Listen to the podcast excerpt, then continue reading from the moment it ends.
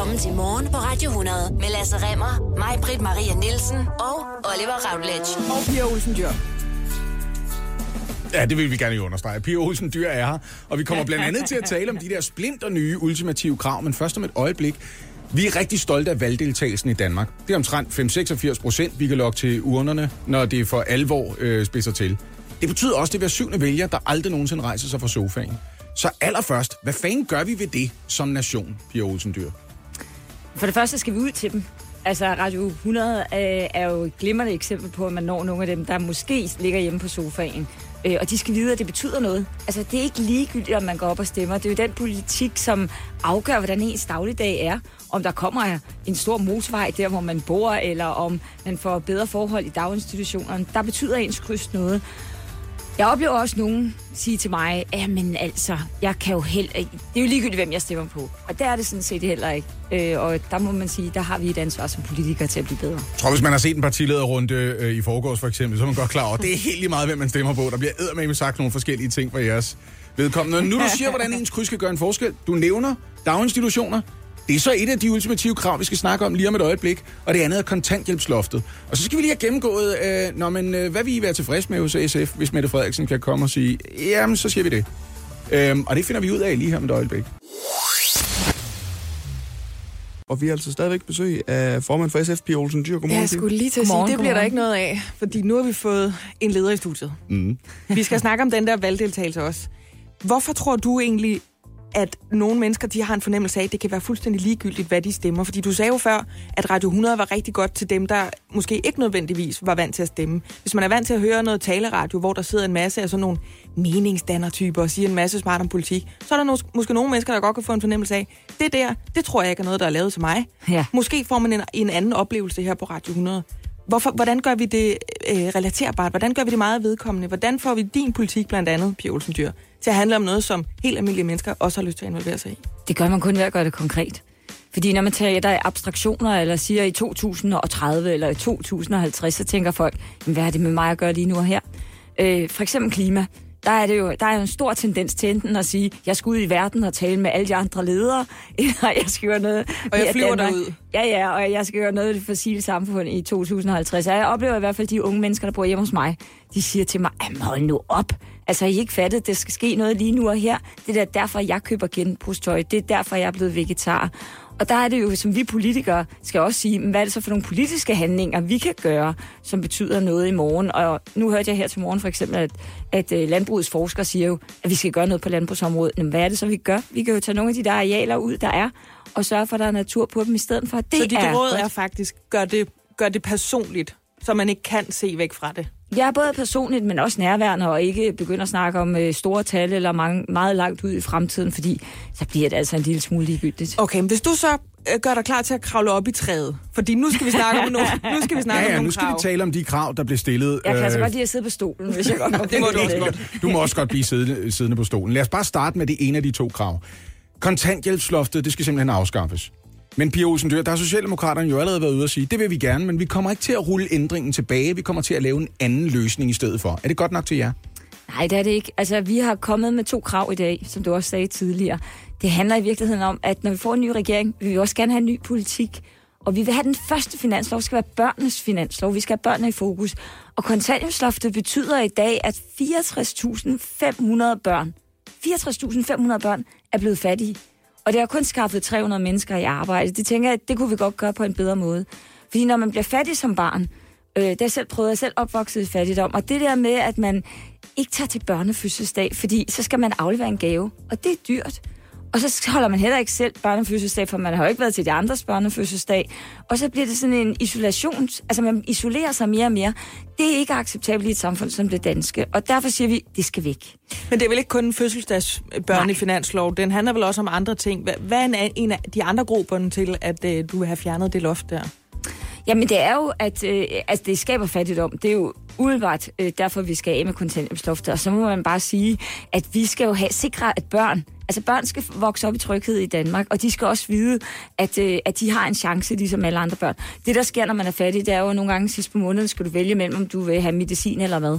Og nogle af de her familier er så nødt til at droppe øh, måske astma-medicinen til børn.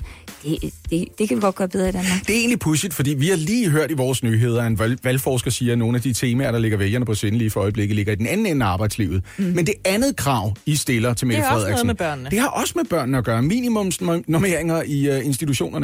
Mm. Øhm, og det er meget konkrete normeringer. Men I taler også om voksne, og ikke nødvendigvis om uddannede pædagoger mm. per 3-6 børn mm. i, uh, i henholdsvis vuggestue og børnehave. Mm. Øh, hvad er sandsynligheden for, at det er noget, der bliver imødekommet, tror du?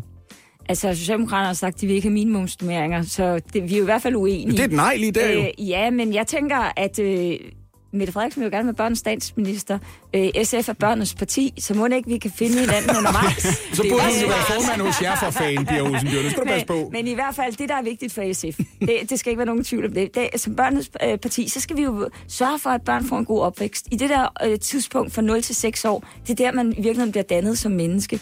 Hvis du er i en børnehave, hvor der for eksempel er øh, måske øh, et barn til, øh, 20 børn til en pædagog, eller en, øh, øh, 20 børn til en pædagogisk medhjælper, så må man bare sige, det er rigtig, rigtig svært at se hver eneste barn, og det er ikke godt nok. Men er det så dårligt, hvis det her det blev noget, kommunerne selv kunne bestemme? Altså hvis man havde en kommunal selvbestemmelse på Kunne normeringsområdet? være, de kunne gøre det endnu bedre jo. Jamen, det kan de jo allerede i dag. Altså, kan se kommunerne kan allerede måske, gøre det her i dag. Ja. Ja. Grunden til, at jeg ikke vil overlade det til kommunerne alene, det er simpelthen, fordi vi ved, at de ikke har økonomien til det. Så vi vil jo et, skaffe, skaffe penge til det. To, så vil vi gøre lidt ligesom på skoleområdet, hvor man har et loft på, hvor mange elever man må have i klassen. Der må vi maks have 28. Det har vi bestemt i Folketinget, så har vi leveret pengene til det. Det skal vi også gøre på børneområdet. Vi glæder os til at snakke videre med dig. Vi er så ivrige her, kan du mærke Ja, det? Ja. vi, vi ser, om, øh, om du kommer halvvejs ned fra træet lige om lidt, Pia Olsen Dyr. Du skal nok få lov til at uddybe det her omhyggeligt, Pia Olsen Dyr, lige om et øjeblik. Men bare sådan helt kort. Med al den medvind, SF oplever øh, og har oplevet i løbet af dine godt fem år som formand, forventer I sådan en plads i en regering, hvis det skulle være sådan, at Mette Frederiksen, hun erobrer magten? Det handler om politikken. Altså det handler om, at vi kan få de politiske indrømmelser, der skal til. Så er SF klar til at gå i regering. Vi kommer ikke bare til at gå i regering for regeringens skyld. Ah, der har I nemlig været på et tidspunkt. Det har jeg prøvet. Jeg har prøvet det. Men øh, jeg synes sådan set, det må handle om, hvis vi kan få politiske indrømmelser, så er vi sådan set klar til det, fordi når man sidder i en regering, så er man også med til at løfte ansvaret for, hvordan det går i Danmark. Det er vi sådan set klar til. Men Det er det, det skal også en- handle om politik. Men det er jo også en stor beslutning, så det får du lov til at uddybe lige om et øjeblik. Ja. Det var altså i tirsdags, at Lars Løkke han udskrev valg. Vi har besøg af Pia Olsen Dyr i studiet. Pia Olsen Dyr, det bliver en relativt lang valgkamp. Hvad, hvad, hvad synes du om det? Jeg synes, det er fint. Det gør det muligt at komme ud til rigtig mange mennesker i Danmark, og måske også sørge for, at der er endnu flere, der stemmer. Jeg må sige, da han udskrev det, der var jeg en lille smule stresset, for jeg befandt mig i Vestjylland og var ude at øh, optage langt fra borgen for Danmarks Radio, og var sådan lidt, ah, du godt have advaret mig lidt, ikke? I det mindste var du ikke indlagt. Jeg skulle lige Nej, jeg var ikke indlagt, Det var ikke jeg var til gengæld i bil på vej tilbage til København meget hurtigt. trods alt ikke en vestjysk hospitalseng, det blev til der. Nå, men øh, nu snakker du om, hvad man ellers skal blive stresset af. Du har tidligere siddet i øh, Handelsministeriet, du har siddet i Transportministeriet, øhm, og du taler om, hvis, hvis I får de politiske indrømmelser hos SF, som I ønsker jer, så kunne I godt have en ambition om at, at placere jer selv i regeringen igen som regeringsparti. Hvilket ministerium skal du så have? Og jeg kunne da blive en god grøn finansminister. Nå, Ja, synes du ikke det? Jamen, jeg troede ikke... Nå, men det er slet ikke mig, der var overrasket det var, øh, over, at du kunne blive en god grøn finansminister. Det var mig, der tænkte, plejer det ikke at være sådan, at det øh, næststørste parti i en regering går efter Udenrigsministeriet?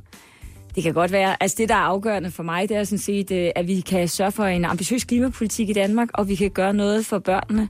Altså, som jeg sagde før, børnenes finanslov, at vi kan lave minimumsnummeringer ude i vores daginstitutioner. Hvor gør man det bedst? Det gør man i Finansministeriet. Men det er ikke posterne, der er vigtige for SF. Det kunne lige så godt være nogle andre poster. Øh, men det er jo bare for at signalere meget tydeligt, at vi kommer altså til at gå efter noget med lidt muskler. Men vil man ikke også kunne blive en god grøn udenrigsminister? Fordi vi kan godt holde op med at spise bøffer og tage på flere cykelferier osv., men hvis vi ikke får gjort noget ved Indien og Kina og en lang række af de andre lande, hvor folk de gerne vil have en bedre levestandard, så får vi jo aldrig nogensinde polerne til at holde op med at Så spise. det er jo lige meget, hvad vi gør her for at være grønne. Eller hvad? Nej, det er det sådan set ikke. Danmark er et af de lande i verden, der har det største CO2-udslip øh, per indbygger, så vi kan gøre rigtig meget selv. Og vi har gjort det før. At det er jo det, der er så fedt. Der er jo sådan en, en historik bag det her. Dengang SF begyndte at snakke om vindmøllerne i 70'erne, så sagde folk, at I jo flipper, det er jo helt uh, crazy, det I går rundt og siger.